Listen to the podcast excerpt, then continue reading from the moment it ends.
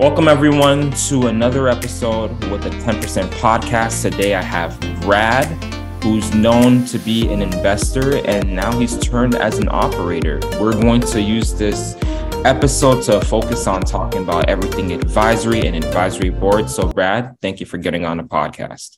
Thanks so much for having me, Jason. I'm excited to be here. Yeah, so let's get to it. Can you just start off with your background, um, where you grew up, and yeah, let's just start off from there. Yeah, most definitely. Uh, grew up in Michigan, suburbs of Detroit. Um, sort of got my my start in the world of venture and startups and all that from. Um, I'll shout out uh, an old mentor of mine who actually just reconnected with down in Miami, and that was that was exciting. Um, by the name of Erik Torenberg, probably best known for launching On Deck and being the first um, first employee at Product Hunt and Village Global. Uh, but Erik and I met when I was like, I don't know, 17 years old. Wow. I, I sort of, yeah, it was way back. I, I had zero facial hair and was exceptionally insecure about my worthiness to be in that room. But um, nonetheless, he had a he had a startup that was called Rapt FM, and um, all I really remember is that at the end, so it was a rap battle ciphering uh, okay uh, platform. Yeah.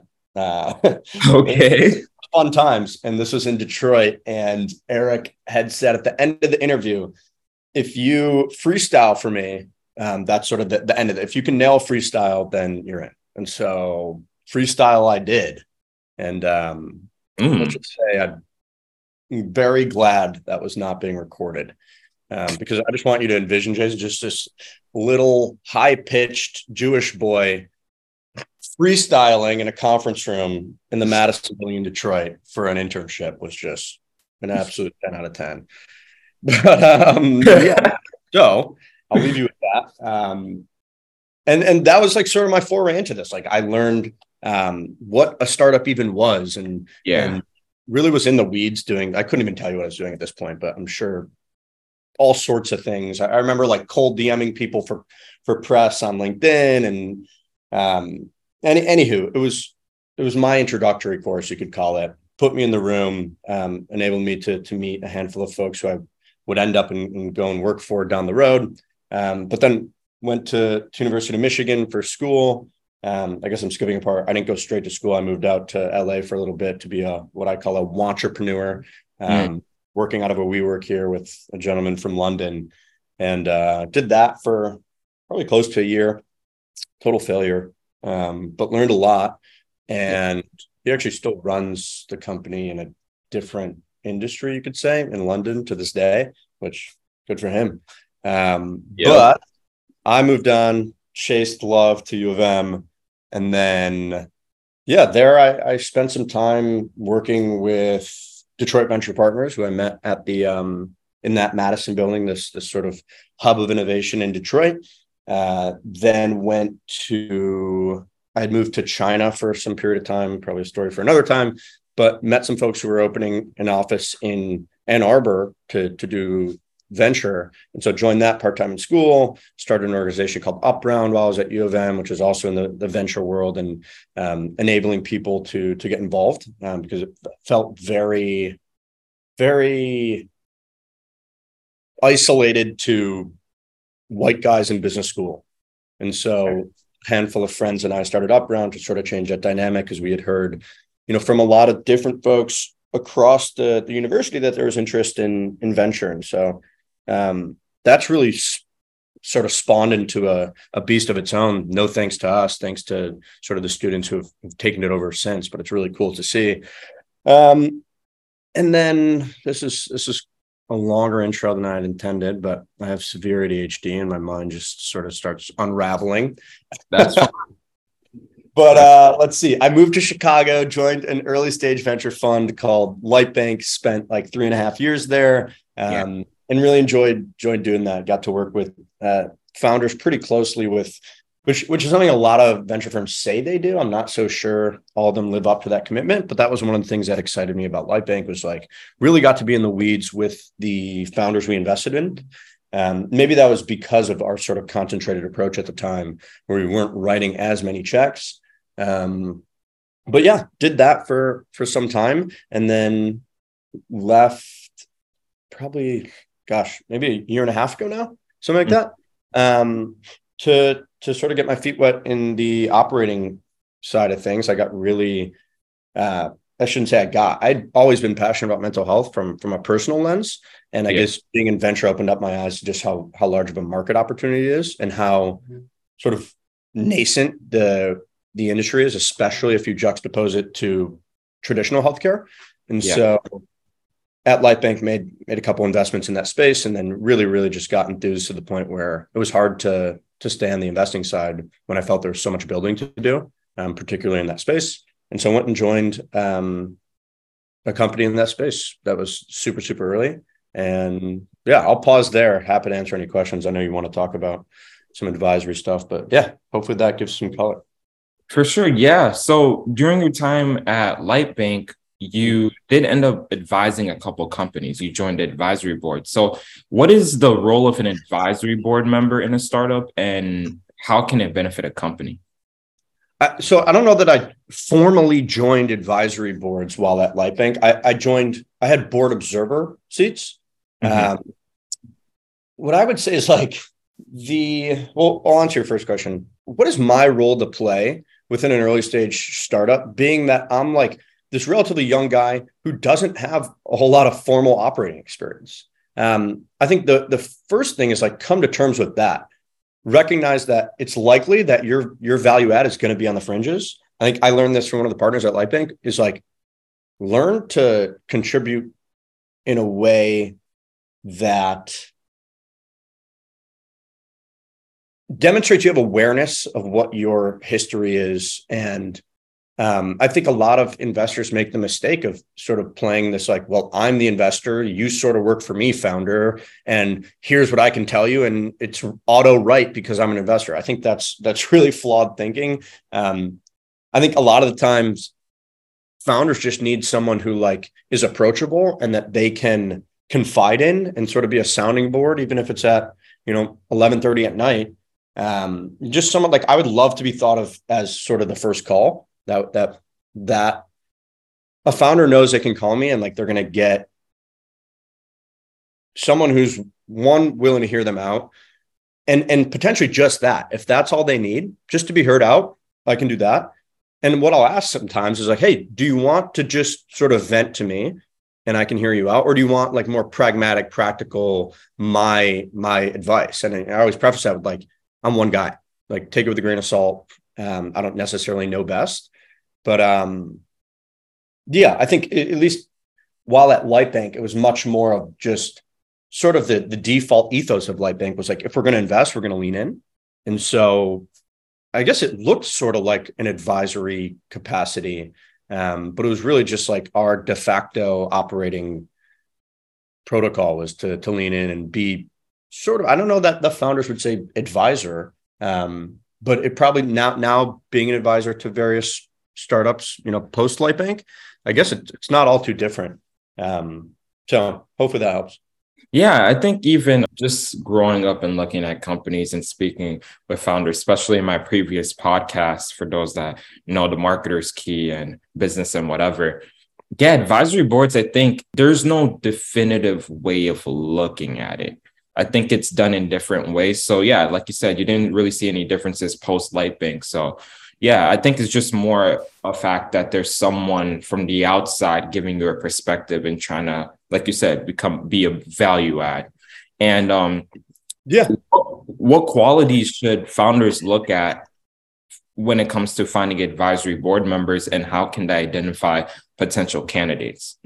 Yeah, I think it should be like a if if I were to do it, and I, and I actually just recently brought someone onto an advisory board of a, a project I'm I'm building. Um, I think it's important to establish some level of working relationship prior to being like, hey, you're an advisor now, even if it's a big name. Like the the gentleman I just brought on, on paper, it's like no brainer. Like you you we'd be honored to have you. Um, yeah. And I'm so lucky that he he he found what we're building to be exciting and something he wants to be a part of. But we spent probably six, seven times on on Zoom um, in a more informal capacity, talking about the business, talking about his aspirations, talking about what what our sort of vision is. And so I think it's really important that you get to know the individual prior to just saying, "Hey, you're on you're on the advisory board." And then what I look for and what I what I would encourage, I think other founders to look for is diversity of thought. You know, people who don't necessarily agree with you. Um, I sort of think about the same thing with hiring. Like if I'm going to hire someone, if I'm going to hire, you know, you, Jason, to be, let's say I'm starting a venture fund, um, and I hire you to be a principal. Uh, I don't want you to sit in the meetings and be like, yeah, yeah, yes, yes, yes, yep, agreed, agreed. That doesn't really add value to the organization. Um, I try to have no ego about it in in the midst of like a disagreement, um, and really view it from the lens of like this is the value that you bring is a, a, a differentiated viewpoint on whatever the topic that we're discussing is. Um, and so I think the same is true for advisors. Like you want someone who has a differentiated view of whether it's the market or the product or the distribution strategy, you know, so on and so forth. And I think like there's always, I shouldn't say always, most times you find like that hybrid third option when you're talking to someone who, as long as that person has the awareness that like it's just their opinion and it's based on their journey, um, I think that's super valuable to have is, is someone who can just be a sounding board share their opinions even when they differentiate from yours and and sort of guide you to a place that that may be a, the right compromise. And sometimes they'll be dead wrong and sometimes so will the founder um, but that's just how it goes. Like no one no one's that good. Like i don't think investors are that good i don't think founders are that good i think the best ones recognize that experiment and are willing to sort of go through the, the ups and downs until they find something that works and some people get super lucky and nail it the first time uh, I, I think that's the exception, not the rule.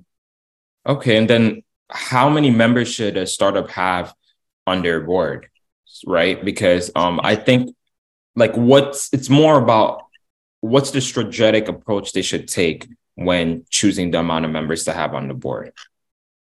Yeah, I don't know if, if I was a founder, I don't know that I'd look at it as like a point in time exercise where it's like, okay, for the next three months, I'm going to fill out my advisory board and I'm going to go yeah. find all the great advisors. Um, sort of goes back to that approach that I mentioned where it happens a little bit more naturally as, as you grow the business and you, and you're running into people who, um, you know, can be super value add. Like you may have made the, the strategic decision to not turn on marketing for the first year, but you find out that, you know, 365 days in, marketing is going to be a huge component of this business. And then it's like, wow, we should really bring someone on to the advisory board who has marketing expertise. Um, yeah. And so I think in terms of numbers, I don't know that there's like a steadfast rule around. Um, there's probably some thinking on this from people far smarter than me online. Um, but I would I would say that like the last thing you want, and I adhere to this in my personal life and and professional, is like indecision by way of a million viewpoints. Um, my mom says something like that. I can't remember. She says it much more eloquently than mm. I do. Mm-hmm. But like, remember, bring it up again. Okay, yeah. you know, when you ask, like, if I were to ask ten friends for what I sh- what should I do? Should I move to LA? Should I not? Um, I'm going to get ten different opinions, right. and my head can be spinning. Um, and I think the the same thing is true for for building a business is like everyone has their different viewpoints that were formulated based on their experiences. And so I don't know that I'd want an advisory board of like seven, eight, nine, ten people. Um, also, I believe very much that like everyone should be incentivized to, to be a part of this. And yes, I think equity is a key component of that. And so you want to be mindful of like if you're going to give advisors equity that's meaningful, um, and you want to be judicious about how much equity you, you give out, I think that that sort of is a, a catalyst to, to keeping your board pretty tight. And you can always like, I wouldn't take any offense to like, hey, you were a great advisor, Brad, from like zero to one or five to 20 employees. Um, we found Jason and, and we think that he will be super helpful for us to go from 20 to 80 or 1 million in revenue to 10 million in revenue um, would you mind stepping down from the advisory board? One, no. The answer is no. Like I don't, I don't mind at all. Um, and and unpacking that, it's like, well, if you can convince me that that's true, you probably don't have to convince me. Like if you believe that's true, um, and I have equity in the company, I should want that. Um, and so, yeah, that's I guess I don't know that there's a, an exact number um, of advisors that's right or wrong. So then, with those that do join the advisory board, like what should they expect in terms of time commitment and compensation? I know you did say a little bit about equity, but can you expand on those two um, yeah. variables? Yeah, um, I'm very glad you brought up time commitment um, because I think that's absolutely key, especially when you go sort of up the stack of reputable folks who have very little time because they're extremely busy. Um, I think it's super important to proactively communicate what the time commitment expectations are. Um, I guess speaking from personal experience, I have some like a founder who I'm working with right now, I just really, really believe in in the company. I, I believe in him. It, it's fun to work with him. We collaborate really well, and our communications like sort of all over the place. Like I, I was, I was texting him this weekend at like 11:30. I was I was on, I guess you'd call it a date, and the girl looks up. She's like, "Who are you talking to at 11:30?" Like we're in Miami. I'm like, ah, yeah. and and so you know him and i are talking all the time bouncing ideas back and forth etc i think and i don't mind that like i really enjoy it um i think that's probably pretty unscalable like i couldn't have that relationship with six different founders um not that there are six founders who would want that with me but nonetheless i think it's important to be like hey look here's the expectation once a quarter once every two months like we're going to have a meeting of the board of I'm not saying that's the exact approach, but some cadence where it's communicated up front so that the person can can accept that, frankly. The last thing I want to do is accept an advisory board position and then not be able to fulfill my commitment to that. And so um, another friend is is building um, a company, well, a nonprofit that's sort of spinning into a, a B Corp and asked me if I would join his well, it started with advisory board now now just like be a, a board member. And the only thing i said is like hey here's I, like i'm happy to do it. I think it's really interesting. I've enjoyed working with you etc but the cadence at which we've been communicating over the past two weeks just probably isn't sustainable for me. And i don't want to like over promise and under deliver as far as how how regularly i can be involved. And so we sort of worked out a an, an arrangement that i think he'll extend to the, the rest of his board members around like the expectations of how often we're meeting and what we're meeting about. And I'm sure that will change and fluctuate and ebb and flow as things are going well or bad or you know whatever whatever happens. But at least having some like baseline expectation around involvement, I think is is really helpful. Um, and then equity, you know, I I don't know that there's a specific number. I think it really, really just depends on, you know, whether you've raised or not, and and a, a handful of other sort of factors that you'd want to think about um, as well as keeping in mind like I, I, generally just believe in the principle of vesting. It just aligns everyone. Um, i don't know that much about advisor vesting or if that's a thing.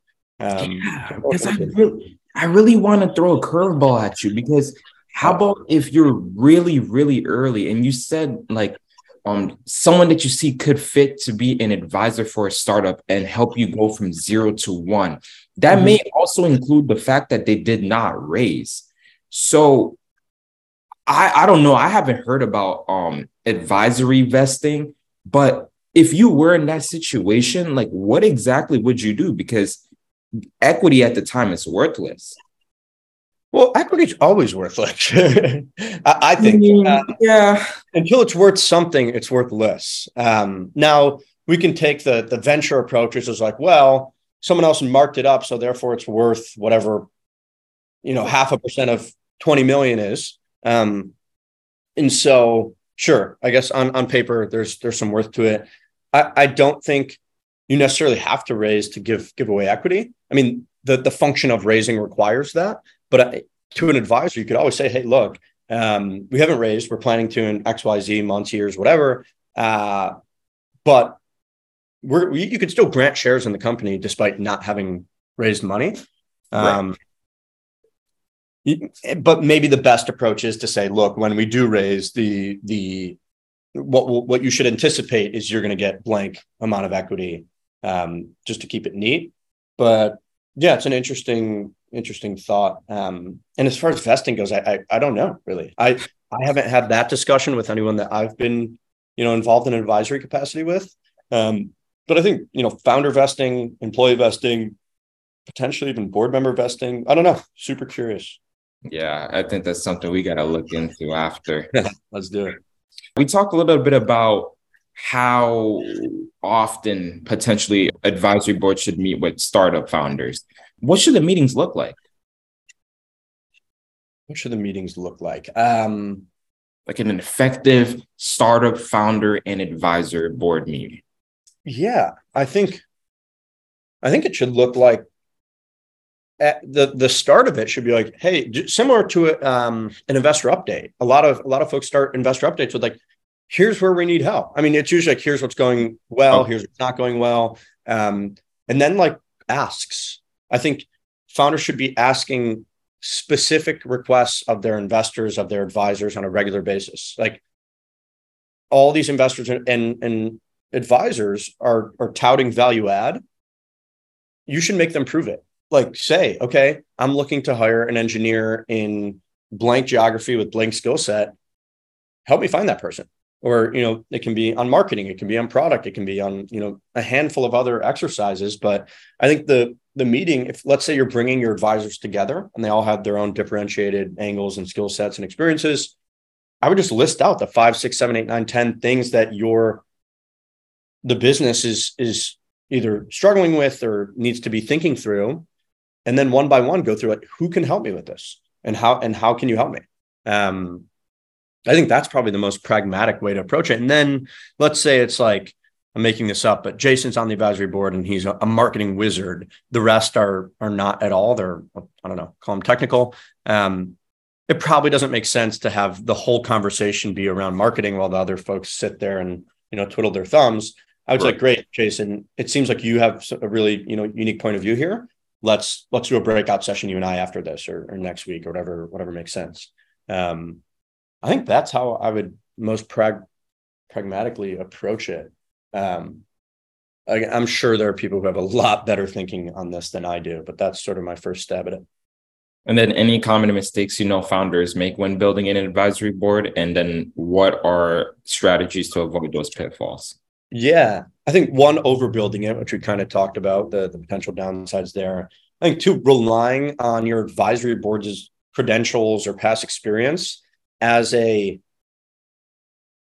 as an indicator of your future potential success. Um, you see that in decks probably too often. Look, I think it's totally fine to shout out your advisors and and really what you're saying is like, hey, I have the ear and and brain of these people when I need it. And um, I think from an investor's point of view, that's exciting and awesome. And it shows that someone with credentials has sort of bought into what you're doing and is willing to spend time with you. And it's definitely a signal. But to be like, to, to flex that as as as a core reason your business is going to succeed um, implicitly or, or, explicitly, I think is is flawed. Um, you know, I don't really care who it is. I don't. It could be Bill Gates or Warren Buffett or you know some some absolutely incredible operator. Um, and even if they're on their, your advisory board as a founder, that doesn't mean your business is going to be successful. Um, in fact, if you go to someone, I think it's potentially fair to say, let's say you got Bill Gates on your advisory board. When's the last time Bill Gates took something from zero to one? Like a long, long, not that he couldn't do it again, but like, I don't know that he's yeah. necessarily has the best point of view or, or, or the most currently relevant point of view to to to help you do that. Um, so I would say don't pad it with like names just for the sake of padding with names. It, it's it also how much time is Bill Gates going to spend with you? Um, he might be letting you use his name, but if you get to talk to them once a year for 15 minutes, how valuable is that? Um, and so I think being just thoughtful about how you communicate who's on your advisory board to the external world, be it investors or customers, whatever, um, is important to, to think through. Great, great insight. And I know we talked a little bit about ensuring advisory board members providing value, but what metrics should founders use to measure the board's effectiveness?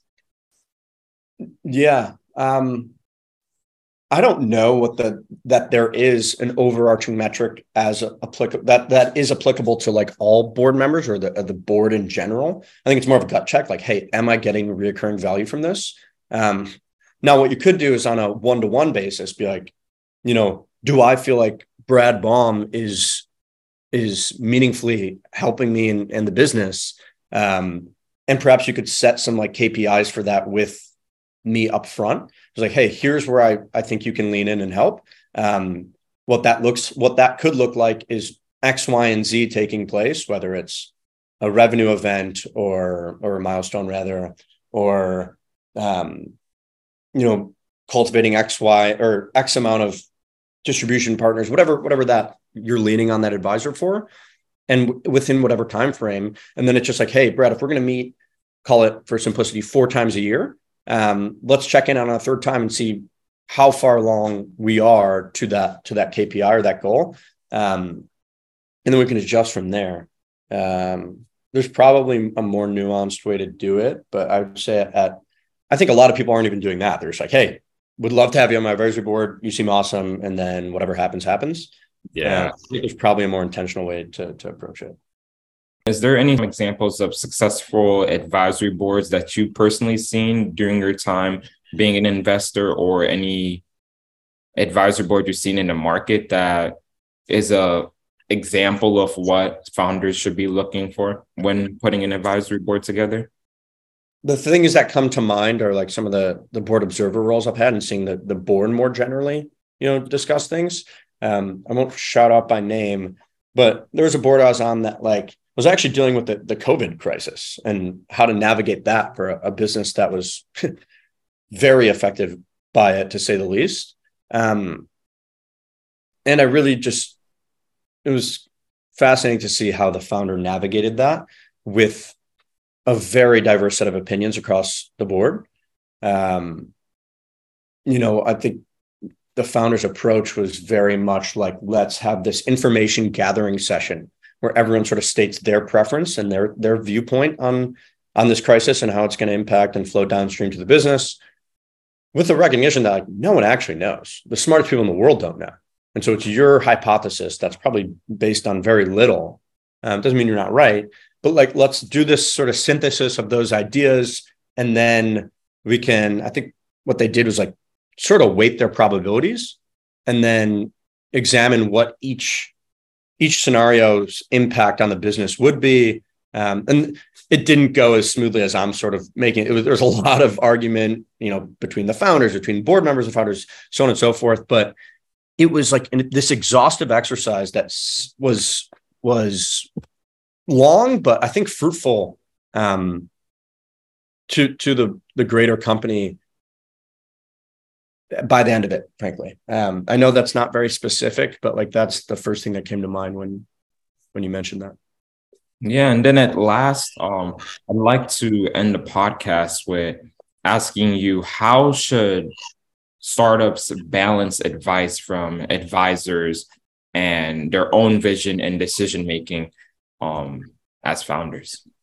Yeah, it's a good question. Um, I think generally speaking, if we're if we're talking super early, like go with your gut. Um, no one, no matter how much we time we spend together, can one to one see your vision and empathize with like sort of where you're coming from. And so it's always this external opinion that's you know based on the advisor's own experiences, professionally, personally, etc. Um, and so I think that the, it, it ultimately lands in like the the founder having the confidence to be like, look, I've synthesized these varying opinions, and y- your job sort of is to like cherry pick. Like, okay, Brad said something interesting. Like, let's take that. I didn't like the other ninety five percent of what he said, but but Mary had another interesting data point to contribute. Let me grab that. Um, and and that sort of exercise, that's the way I would view as a founder my prerogative as it pertains to working with my advisory board is like can i sort of skim these these interesting suggestions data points whatever it may be off the top and cherry pick around them to ultimately cultivate a plan that makes me excited and that i believe in um, and i think there's there's no pressure, right? Like if if ultimately your entire let's say your entire advisory board thinks that the company should do X and you think it should do Y, and you've you've genuinely taken the time to hear them out um, and sort of weigh the pros and cons, and you still decide to go with Y, that's fine. Like go with Y. Don't begrudgingly go with X because your advisory board thinks it's great. Um, I think that generally is is the right approach when you have what I would call like a a two way door, like a door that's easy to enter and then come back the other way and go through a different door. Um, now there are some one way doors where it's like it's very difficult to like execute on something and then walk it back and go the other route. Either what it's capital intensive, time intensive, um, you know, so on and so forth. So I think it's important to distinguish between those two types of decision. But beyond that, it's like cherry pick, take what you will, and then go go try whatever hybrid or, or not hybrid, frankly, you think is is best. And your advisory board, if they're if they're good, will will like stick with you through that. Even if you decide not to go in a direction that they suggested, if their best interest is the company's progress and success, hopefully they're not like, well, you should have done what I told you. Um, they're more like, okay, we made this decision as an entity. Um, and for whatever reason, if it's not working, then let's workshop it and, and find a, a path forward. Um, that would at least be how I would hope my advisory board would would view that scenario.